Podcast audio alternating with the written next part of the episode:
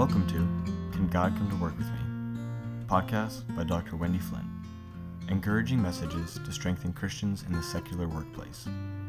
Join Dr. Wendy to learn how to navigate your biblical values in daily leadership decisions. Want to follow along with your devotional copy? You can purchase the book, Can God Come to Work with Me, at the link in each episode's show notes. And now, here's Dr. Wendy Flint.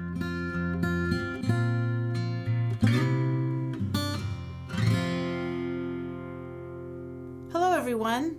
Today's message is God's purpose for your life. The scripture reference is Isaiah 45, verse 3. And I will give you the treasures of darkness and hidden riches of secret places, that you may know that it is I, the Lord, the God of Israel, who calls you by your name. Did you know that God's purpose for your life is not impacted by your circumstances? Your circumstances mean nothing to what He has planned for you. God's promises for you are not altered one bit by the fact that you may have spent half your life in sin, that you married too young, or that you got saved late in life.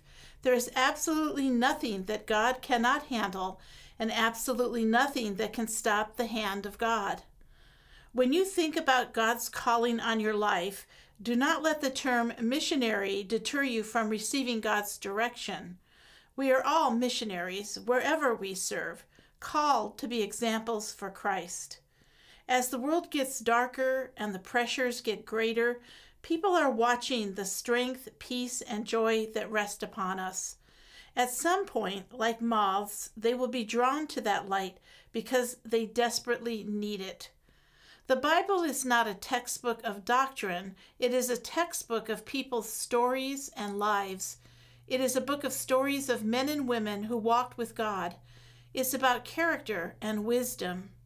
You have a story too, but it will not be written in the book of life unless you start living your story to the fullest.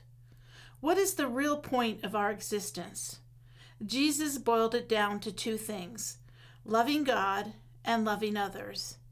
Do this, he said, and you will find the purpose of your life. Everything else will fall into place. Find what your talent is and give it to the world. Because of your love toward God, you have a special assignment to give God's love to others. Everything you need is in your heart.